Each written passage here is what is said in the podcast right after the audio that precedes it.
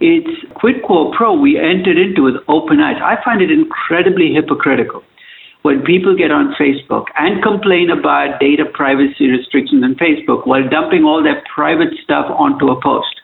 I mean, come on. But here's my problem with old time value investing it's become flabby and lazy.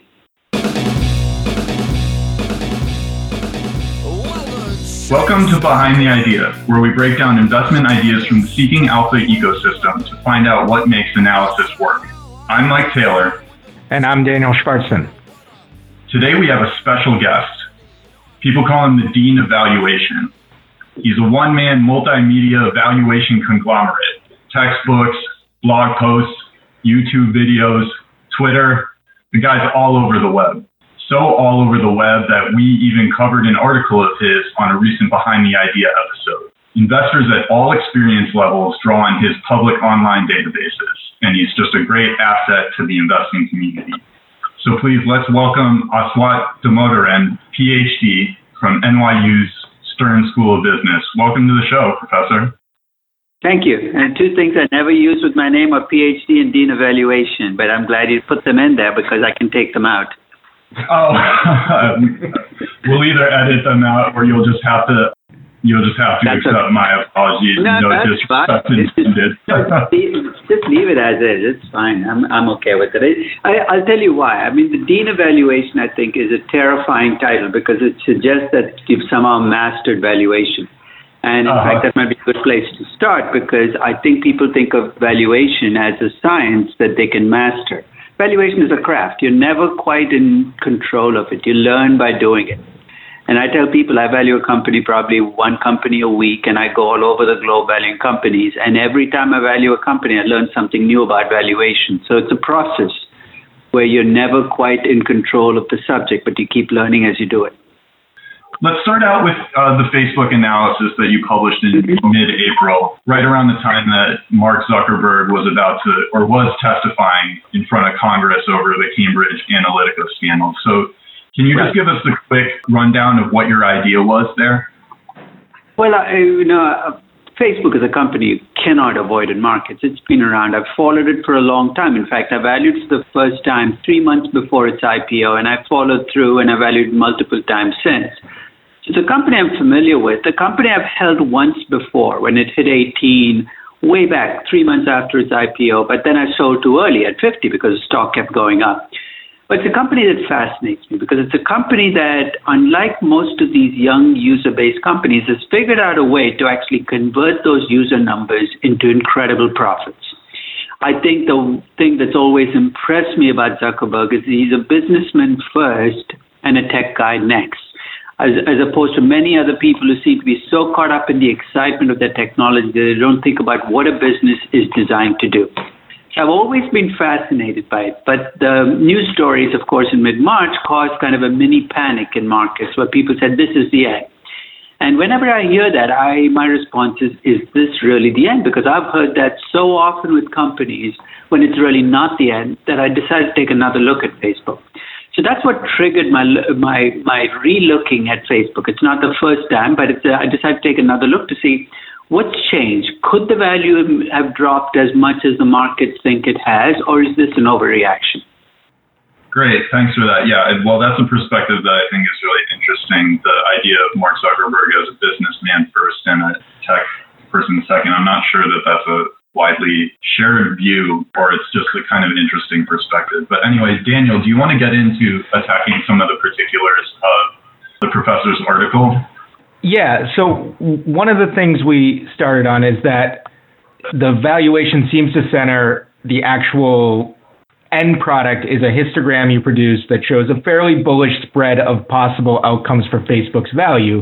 And to be fair, since since you published that article, the stock has gone only one direction, and that's up. And so, one of the big questions that we had coming out of that was that sort of what your prior conceptions, your prior viewpoint on Facebook, which I think you sort of summarized here. Mark Zuckerberg is a good businessman. The company is a success at converting their users into profits and not just into vanity metrics about user growth or whatever else we thought that you know there is a world where Facebook gets disrupted for one reason or another, whether it's the issues that are coming up right now or the fact that it's a fast moving technology space.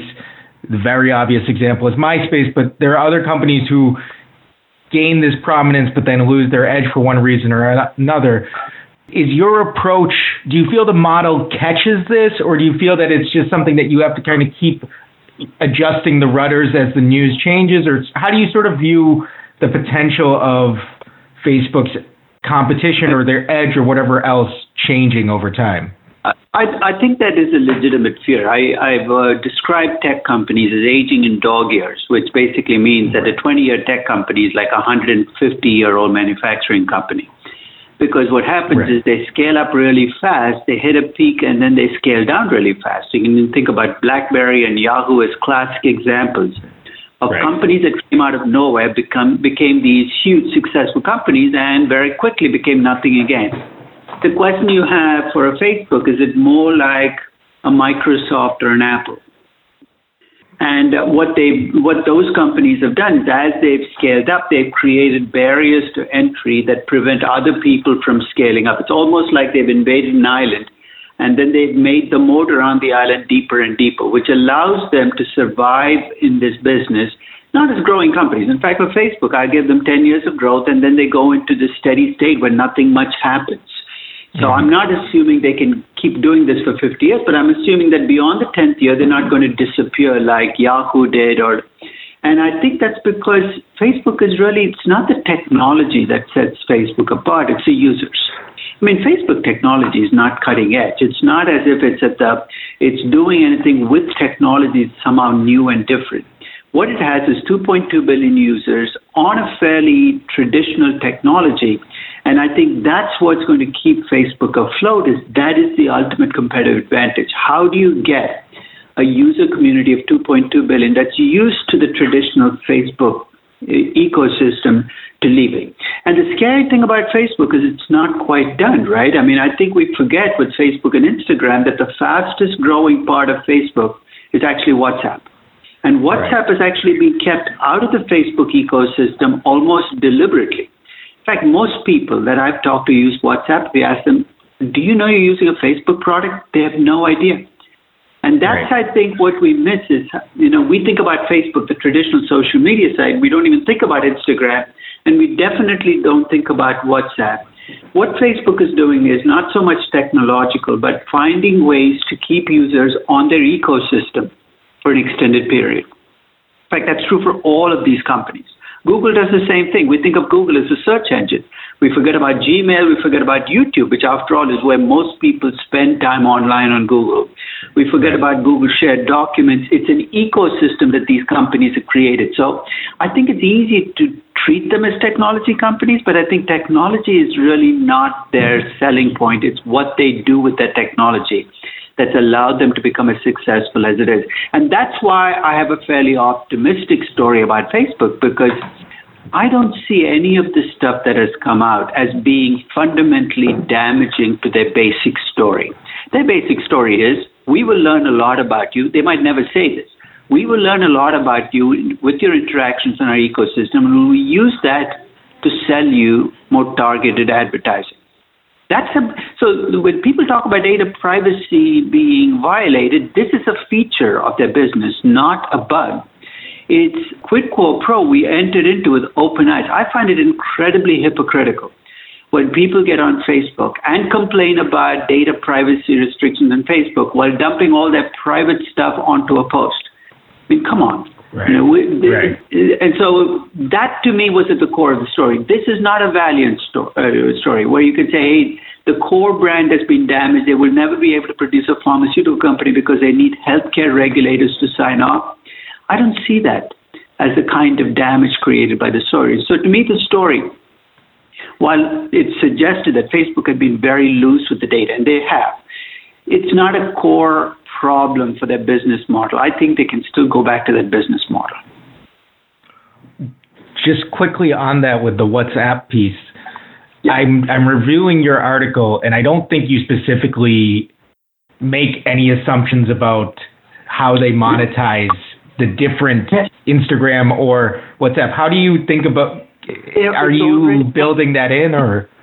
This is the thing about Facebook is they're not going to monetize each piece separately. They monetize okay. your time in the ecosystem. So here's what you're going to notice. You're never, they're not going to charge you for WhatsApp, but by sucking you in to spend an hour and a half in the Facebook ecosystem, they can now tell advertisers, look, one fifth or one eighth of every person's waking day is on our ecosystem. If you want to sell stuff to them, we know where to find them.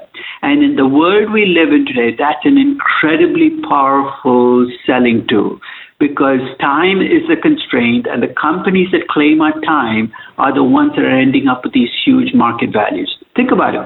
You, you know, you spend more time on your Apple device than than in your on your automobile or in your kitchen. No wonder Apple is worth as much as was.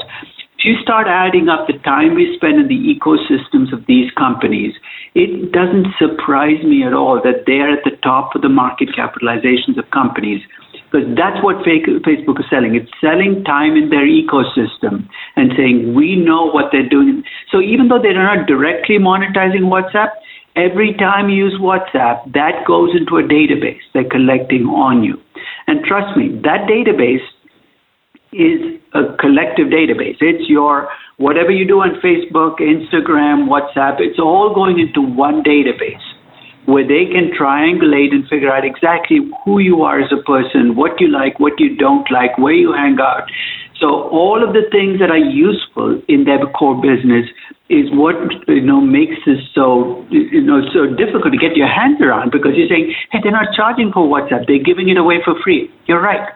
But they're getting your time in return, and that time is what they're using to accumulate information about you.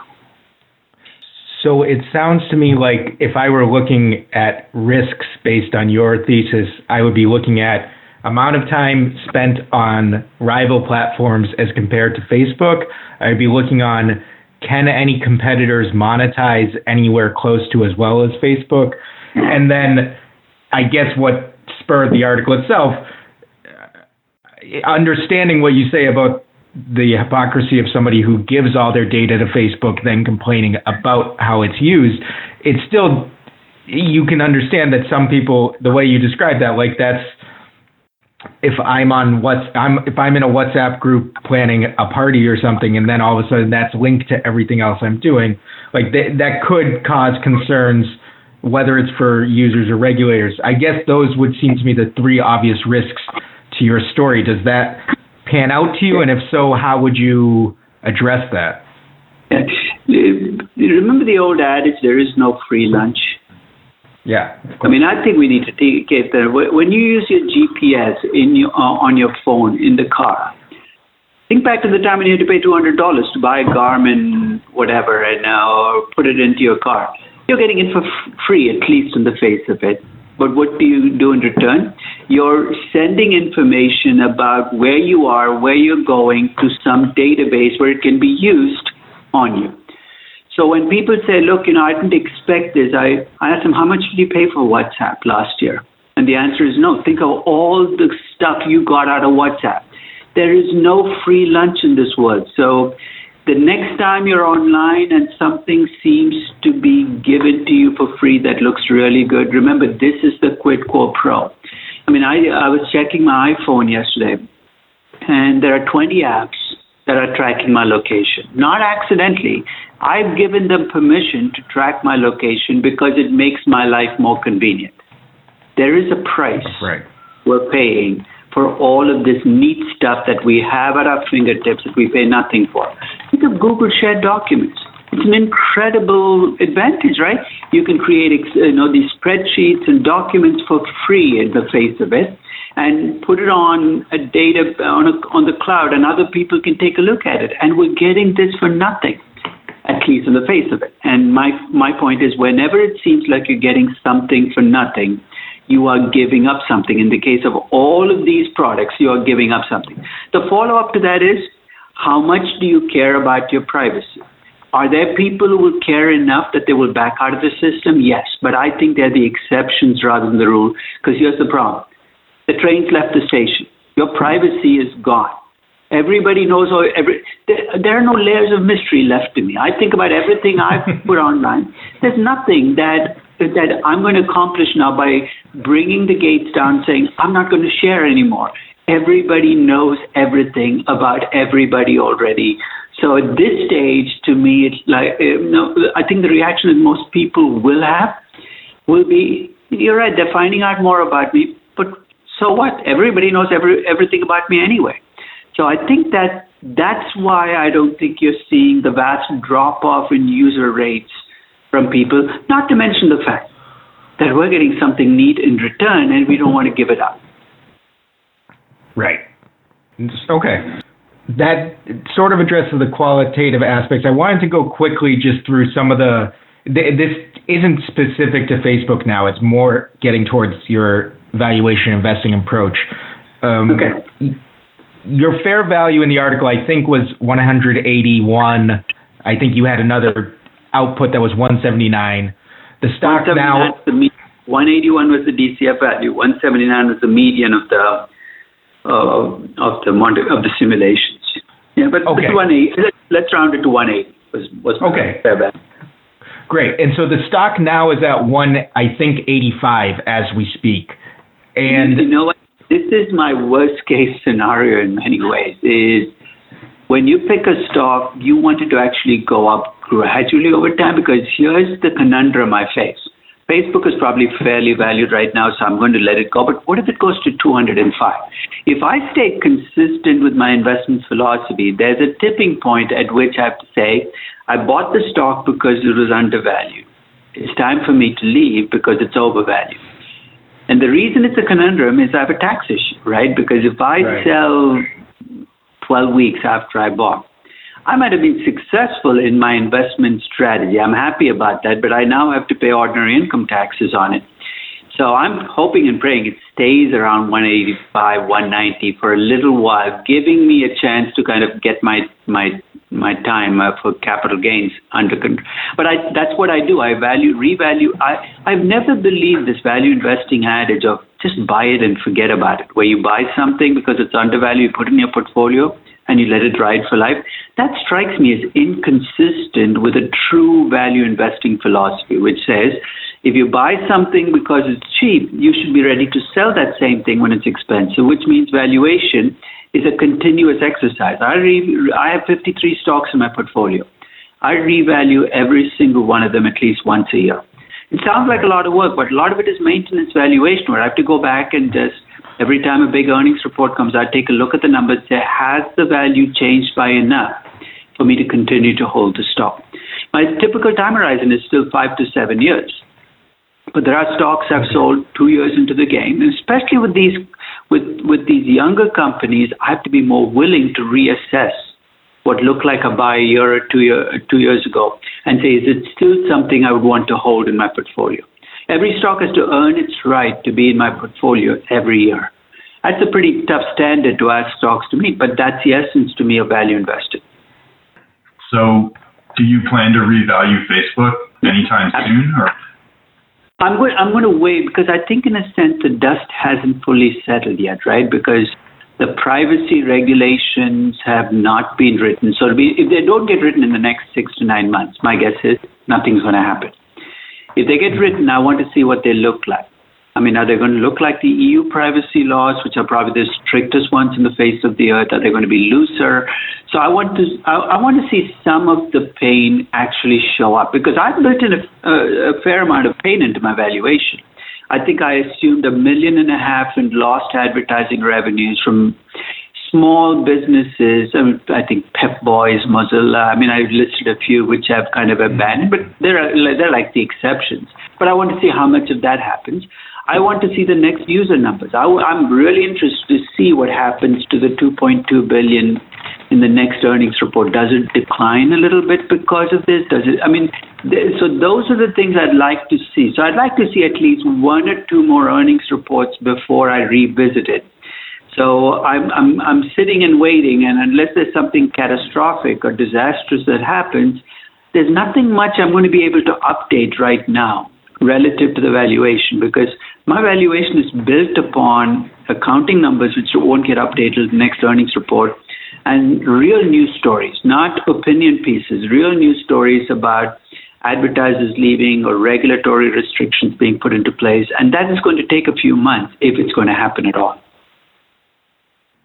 Okay, that, yeah, that makes sense. I guess from the this may open up a longer topic then, but when you talk about the you talk about how your ideal time horizon five seven years and that you're kind of don't want to have to incur a short term tax by selling now and you want to wait till the dust settles um, you you also write a lot about the margin of safety concept and why you don't subscribe to it i tend to think about margin of safety as just the chance that i mess up and if I mess up, I want to give myself room in case I mess up. And I understand that you deal with that through discount rates, modeling, etc. No, no, no, no, that's that that's not my point. My problem with the margin of safety is maybe others are different. I I don't see enough undervalued stuff there that I can afford to have a margin of safety. Here's what I mean. Let's say you decide to have a 20% margin of safety. If you're actually valuing companies fairly today, with a 20% margin of safety, you will be 90% in cash. So that's oh, really okay. my point is if you have such incredible investment opportunities that you can afford to have a 20% margin of safety and still be fully invested, all the more power to you. I don't ha- I, I I'm not in that I don't find myself in that position. So maybe in a different market where everything is cheap and I have so many opportunities in front of me that I can pick and choose the 10 best, then I can afford to put in constraints like those. I mean, it goes back to, you know, operations research 101, which is if you put a constraint on your objective, you're essentially going to cost yourself some choices. If you have so many choices that you're okay adding a constraint, my, I have no problem with it. So my problem with margin of safety first is most people who claim to have a margin of safety, if you look at their portfolios, are 70% cash, 80% cash. And my response to them is you can talk as much as you want about the intuition and the logic of margin of safety. Your portfolio is screaming out that your margin of safety is not working for you because you're out of stocks because you want to be conservative. So that's my first. The second is I don't understand how the margin of safety can be an absolute number. How can it be 20% for all stocks or 15% for all stocks? And the whole point of doing a simulation is you can actually see the entire, if you have the entire distribution in front of you, you don't need a margin of safety. You essentially can make your decision based on the distribution.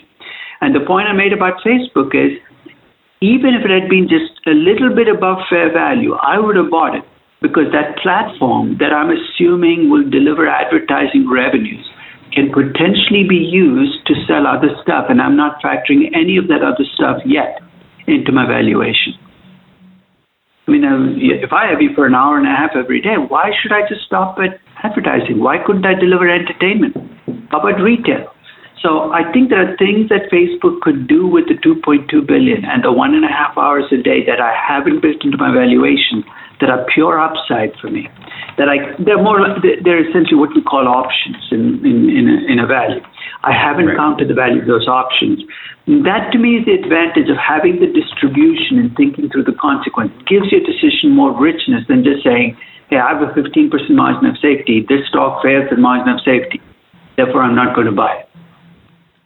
That's really fascinating. And Daniel and I were sort of nodding to each other as you were talking about not being fully invested and being overloaded in cash because we are both you know margin of safety guys and you know we're we're definitely in that boat that you mentioned uh, I, I mean I, I i love a lot of what seth said. i mean uh, uh, you've obviously probably read seth seth's uh, margin book on margin of safety book that you got to pay what six thousand on amazon to get an old copy on because it's out of print Right, so, you right. know, I, I admire his his his intellect and the way he's thought through it. But here's my problem with old time value investing. It's become flabby and lazy. Flabby and lazy because it's based on metrics which I think are old metrics like PE ratios. It's based on absolute rules. You don't buy stocks which have you know which trade at PE greater than PEG ratio greater than one. You've you've seen all those rules. Mm-hmm. And it seems to have lost this power of the story. I mean, I'm a great believer that you cannot just invest in a stock like it is a bond with price appreciation. That's you know basically investing based on dividend yield, for instance, or high dividend. That to me treats a stock like a bond. A stock is not a bond. A stock is a business with a story. And that's one thing about Warren Buffett that sets him apart from many mechanical value investors. He never talks about a company he buys based on, I bought it because the PE ratio was seven. He tells a story about the company.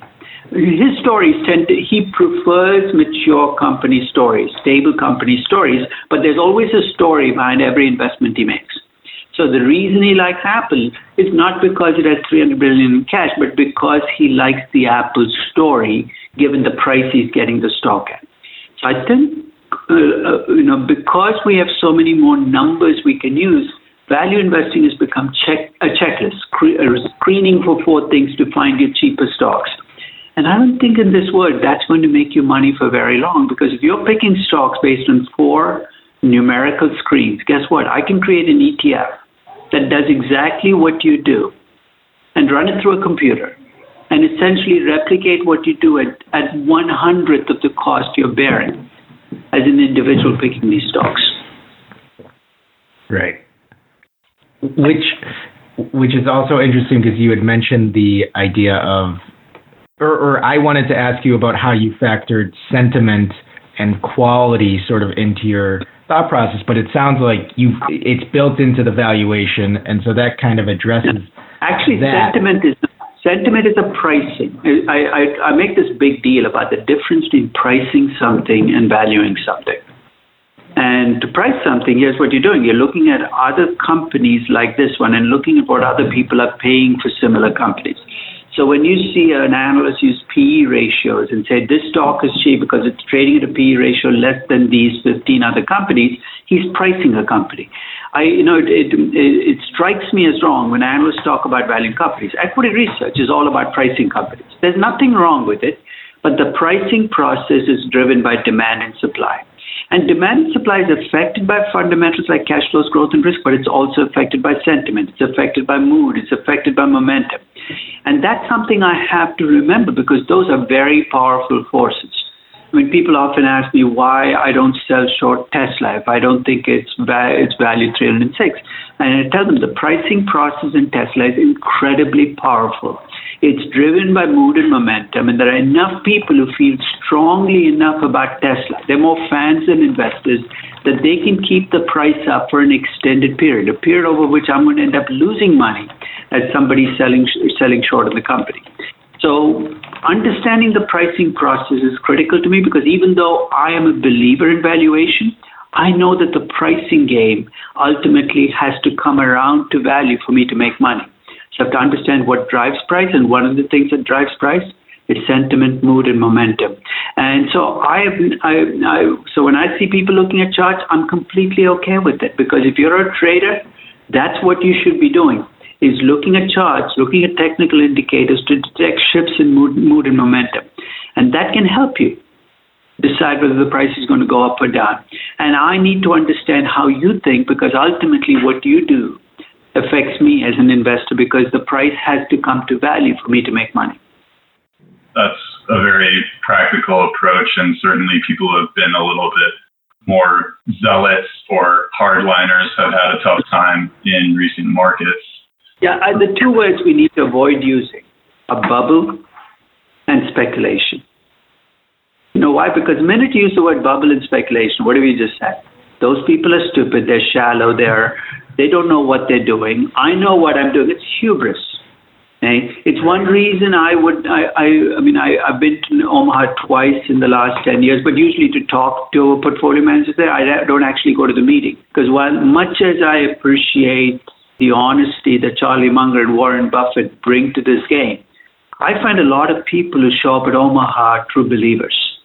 They're convinced that they're the chosen ones, that they are on the right side of investing, and those other people out there who price stocks based on users or metrics that make no sense, they're the shallow ones, and that there'll be justice meted out when those people get punished. And I find that a very strange place to be in markets because then you get angry at markets and then you double down and do really stupid things. So I have to remind myself that I might be interested in value, but the market is what it is, and I have to respect the market for what it is. But it feels so good. No, I, I'm, I'm with you on that. I wanted to zoom out a little bit, Professor, and just ask you a simple question, which is why have you been covering the big tech companies lately? I am a dabbler. At this stage in my life, I just dabble in whatever interests me. So, for instance, next in the, the coming week, I'm going to post on Walmart buying Flipkart in India for, for, for you know they bought a 70% share for 16 billion, valuing the company at 23 billion. A company which had three billion dollars in revenues last year and lost a billion in operating losses and is locked into a battle with Amazon. And that's a battle nobody ever wants to get into, where they're having to cut prices and make their margins go further. So I'm interested in it because to me that's part of a global battlefield that's emerging where you know, you, you, you, you're getting companies trying to respond to disruptors coming in. Now, I, you know, I'm also writing a piece on, on Tesla simply because I, after that last earnings report, I want to step back and say, well, how would you think about a comp, uh, about Tesla now, now that you've had this additional information, not just in numbers, but in terms of what you're learning about the management, about Elon Musk in specific, I want to talk about, in fact, I want to write, write something about personality driven companies. Companies where it's the person running the company who, who you pay attention to, not the company itself. So it's things like that that attract my attention. So what I do is I read about it, then I'll, no, I don't I, uh, because I, I live a life of I call it a beach bum life. I you know I work from 8:30 12:30 where essentially working is I go sit by the beach and I think I you know I think about how I would respond to these. So my attention span is is very short. So once I'm done with the FANG stocks, I'm going to move on to something very different. So don't be surprised if in the next three months my focus shifts entirely to I spent an entire three months on drug companies. And last year I talked about valuing a user because that fascinated me. What's the value of a user as opposed to pricing a user? So whatever grabs my attention, I try to write about it until I lose interest and then I move on. That's great. That's great perspective. Idea generation is something we talk a lot about. So it's nice to have I, the opportunity I, to, I mean, to Most people don't have this luxury because they have real jobs. They have to actually get things done because the managing director says, get that company valued. I have the luxury of picking and choosing what I what I pay attention to. So I I I, not, I am very thankful that I have that luxury, but I you know, but I want to use that that advantage I've gained to talk about things that interest me. So that's why I don't do any traditional research. When people say, "What is what are you doing research on?" I haven't done research in the traditional, in the academic sense, in 20 years. I haven't submitted a paper for publication because, frankly, I'm not that interested anymore in academic research. There are people who are much better than I at academic research. I mean, I one of the few advantages I bring uh, is I have a big picture view because I'm interested in corporate finance, I'm interested in valuation, I'm interested in portfolio management, and sometimes I can see the forest for the trees, and when I do, I can write about it. So that is my is my competitive edge, and you know, I, I I aim to to use it as best as I can. That's great. Uh, sort of tying into that, you describe yourself as a teacher first and foremost. How does that fit into this philosophy and your approach to your career and your your life? Have you, know, have you noticed how long my blog posts go? People complain about it all the time. They say they go on and on and on. Because to me, a blog post is just a lecture I'm a, session I'm delivering on. To me, the essence of teaching is you start with with something, a story, but then you generalize. So in every one of my valuations, I'm constantly looking for, hey, I'm, I'm not just interested in valuing Facebook, but what can I learn from this exercise that I can use in general? Because that's what teaching is all about. It's taking something, talking about it, and say, okay, you know what? Given this, what can we learn about the next time we value a company with a lot of users? So to me, that's that's why I describe myself as a teacher. My blog post is just an extension of my teaching because much of what I put in my blog becomes, you know, either chapters in my books or sessions in my classes. So to me, the the line between my teaching, my writing, and my research all kind of blur because everything is part of the same process for me. What's the best question that a student has ever asked you? best question that have you ever lost faith? And basically, his question was, investing is about faith, right? Because you think about it, to invest, you got to have faith in your estimate of value and faith that the price will adjust to value. And the reason I use the word faith is you can't prove it. There is no proof you can offer that if I buy undervalued stocks, even if I do everything right, that I'm actually going to make money. So it's faith. He said, Have you ever lost faith? And I said, Every day my faith is tested. And I'll tell you how it gets tested. Let's say I've, I bought uh, right after I bought Facebook. This did not happen. Let's suppose suppose a day because I bought Facebook two hours before the Zuckerberg testimony came on. Right, just right around that. Let's suppose during the testimony he said something that caused the price to drop to 140. Nothing fundamental, but something he said triggered something. Stock price drops 140. That's uh, almost the market knocking on your door saying, "Do you still have faith?" Because every time you buy a stock and the stock price goes down, the market is testing you. And let's face it, most of us lose faith at some point in time. I've come very close to losing faith on at least on individual stocks where I say, you know what, nothing fundamental has happened, but market's telling me something. I don't know what it is, and I don't have enough faith to hold on. So, so I said, I get tested every year. And he said, Does that trouble you? And I said, Not in the least. And I tell them about this. Um, the long, long time ago, when I was a, when I was a young kid, I, I was lucky enough to sit in on a talk that Mother Teresa gave, you know, in India, and um, this was she was in her seventies, and she said, every day I wake up and I question the existence of God. I mean, this is a woman who spent her entire life as a nun serving God and became a, you know, was uh, put up for sainthood afterwards. And she said every day she got up and questioned the existence of God because she said, I look around me and I see evidence that God doesn't exist and I question the existence of God. And I said, if Mother Teresa can question the existence of God, as an investor, I can question my belief in value. And I, and I really believe that it's only by constantly questioning your faith can you make it stronger. And that's why I said when that's what I said makes me uncomfortable about true believers because true believers, it's not faith. It's a fact to them. It's a fact that they have an undervalued stock. It's a fact that the price will adjust to value. I don't live in a world of facts. I live in a world of faith, which means that if the if I buy something and the price goes down, I have to remember that this wasn't a fact. This was faith, and I have to, I have to go back and say, was my faith well based. And that to me is at the core of investing because everything else is detail. I mean, I can teach you the mechanics of valuation. It's not complicated. It's just if you can add, subtract, multiply, or divide, you can do valuation. But learning to value companies is easy. Learning to have faith in that value is really difficult. And it's not something you learn by reading what other people have written. You learn by living through the experience of investing, having your faith tested, and then going back and reaffirming your faith. When you say lose faith, I guess you mean on an individual story, you do a lot of work and you come up with what you feel is a fair value. But I assume there are times where you get that value wrong for some reason or another. So I guess what you're saying. Yeah, the, if I got the value wrong because something in the story has changed, I can change the value. The faith gets tested when your story stays intact, but the price, price okay. keeps moving in the opposite direction. Okay, because then what's the market saying? I don't care about stories. It's the problem that people have faced with Amazon and Tesla for the last seven years, right? Because they do the fundamentals that say, you know what, the stock should be trading at 120, I'm going to sell short, and the stock goes up 25%. And there's not, I mean, fundamentally, everything is going wrong, but the stock keeps going up. And you say, what the hell is going on here?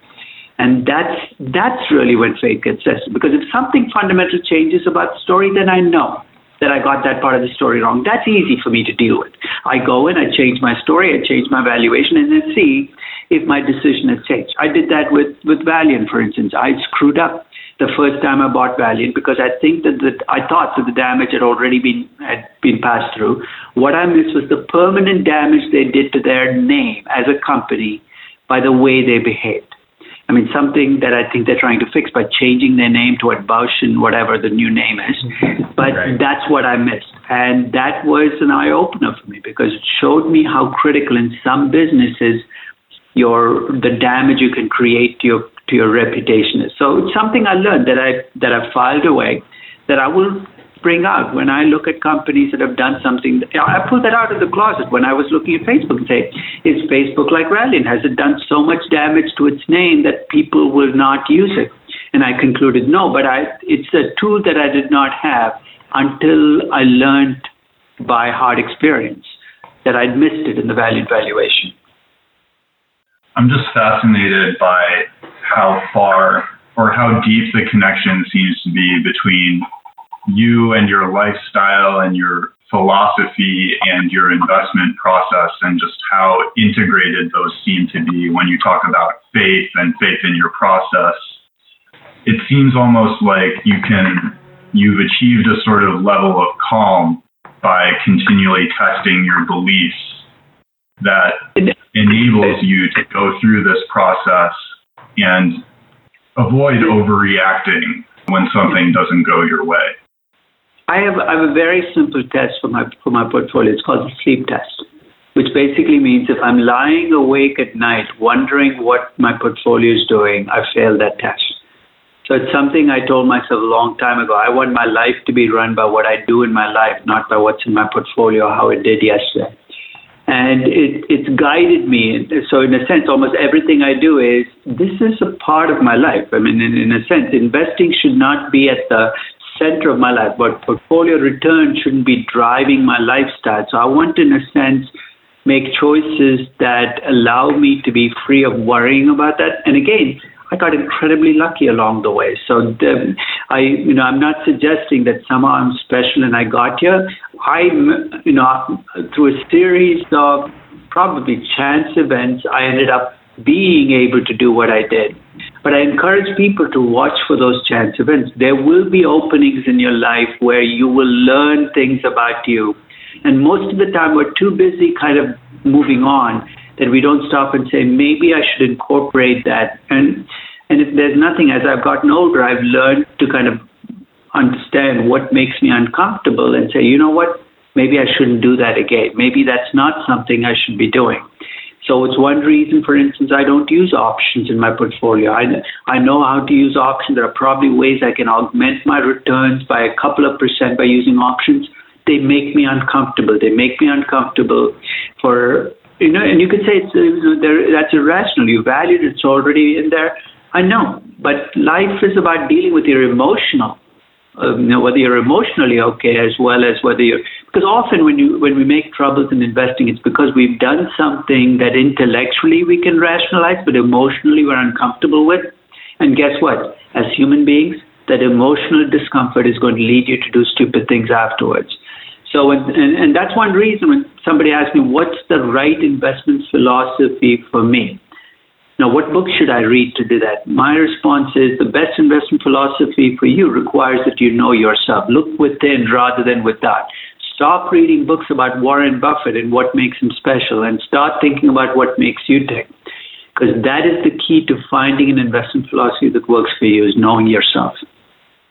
Uh, that's very deep. Also, I think that Daniel and I have both met a large number of investors who are not very attentive to the idea of being able to sleep well at night, whether it's emotionally or with respect to their portfolios. So that's a great insight. Uh, thank you for that. Daniel, do you have any other questions for the professor? I think uh, I've gotten a lot out of this conversation myself, but leave it to you. I'll ask just one one question as a closing. Okay. Is just you have you mentioned you have 53 stocks in your portfolio. You value them once a year, so we're basically a stock a week. What is the is that part of your comfort based on the emotional piece, or, or why why does the that's a very I, I, big portfolio from my perspective. So, what's your thinking I call that? that a, I call that a maintenance. Uh, it's a maintenance valuation, which means that many, for instance, revalue Facebook will take me about five minutes. So it sounds like a lot of work, but the revaluation year is often taking the next earnings report and updating the numbers and also checking the news to see if there's been any significant story that will lead me to reassess my story, significant news that lead me. So it sounds like more work than it is when I say 53. Why do I need 53 stocks? I have a post on diversification. I'll send you the link. where some, because this is a question I get asked all the time. How many stocks should I have in my portfolio? Should I have three? Should I have five? I tell them, look, I'll tell you the limiting case. You can get away with one stock if you can do the if you can tell me the following. One, you feel absolutely certain about your valuation of the company, and two, you feel absolutely certain that the price will adjust to the value. So if you're if you're in a position of absolute certainty about value and price adjusting to value, you can get away with one stock the further away you get from certainty on one or both of those dimensions, the more stocks you need in my portfolio. Uh, as somebody who believes in valuation, I also can tell you that I'm never certain about a valuation. In fact, that's why I put up those histograms saying, look, this is how uncertain I feel. And because I tend to wander into stocks like, you know, like Twitter when it was at you know 16 or 18. These are stocks where I feel I, I feel it's undervalued based on the numbers, but I'm also I, am also quite clear that, that, that I have a huge amount of uncertainty on that value, and I have a huge amount of uncertainty about the price adjusting value. And the more uncertain I feel, the larger my portfolio has to get. So my portfolio is global. It cuts across life cycle. It cuts across sectors much of it has been accumulated over time, and often it's by accident. I mean, I'll give you an example. Next week, I'm going to be in um, Manila and Bangkok. In Manila, I'm going to be valuing, you know, a, a Filipino company. In Bangkok, I'm going to be valuing a Thai company. And basically, every time I go to a, into a country, I value a company in that country. And often I will find that company to be undervalued. And because I don't know much about these companies, I use my time there to ask questions about what am I missing. And if I'm not missing something and the stock is truly undervalued, I have no qualms about adding a company like Vinamilk, which is uh, the Vietnamese milk company, to my portfolio because I feel it's a cheap company. So I have opportunities to kind of globally diversify without trying too hard. And once I have something like that in my portfolio, as long as it stays within my parameters, I'm going to leave it there. So I didn't deliberately set out say I need 53. So I had about I'll tell you about four stocks a year is about my standard practice. And so basically that's what happens is things accumulate over time if I'm not finding a reason to get rid of stocks that have been there for a while. Okay, that's that's that's very clear approach. I, I like that, and I like I like how much you get to travel as part of your investing. That that's a nice extra That's dividend it. in the story. Part of my. Investing is to me the side product. Teaching is the main product. So I, I travel to teach, and in the side as a side product, I get to invest in these neat companies I would never have known about until I, you know if I hadn't been traveling and teaching. That's yeah. all right. Become a beach bum, and yeah, then exactly. the investing comes after that. Yeah, exactly. Well, thanks very much, Professor. Uh, yeah, this thank has been a great conversation really appreciate you coming on the show. It was a pleasure. Thank you. Thanks for listening to Behind the Idea. We really hope you enjoyed this episode. If you have any investors in mind you'd love to hear join Behind the Idea, please let us know. You can tweet us at Daniels Seeking A or at M Brooks Taylor. Please leave a review on iTunes if you have the chance, as that will help us improve this podcast. This has been a Seeking Alpha production. Thanks for listening, and see you next week on Behind the Idea.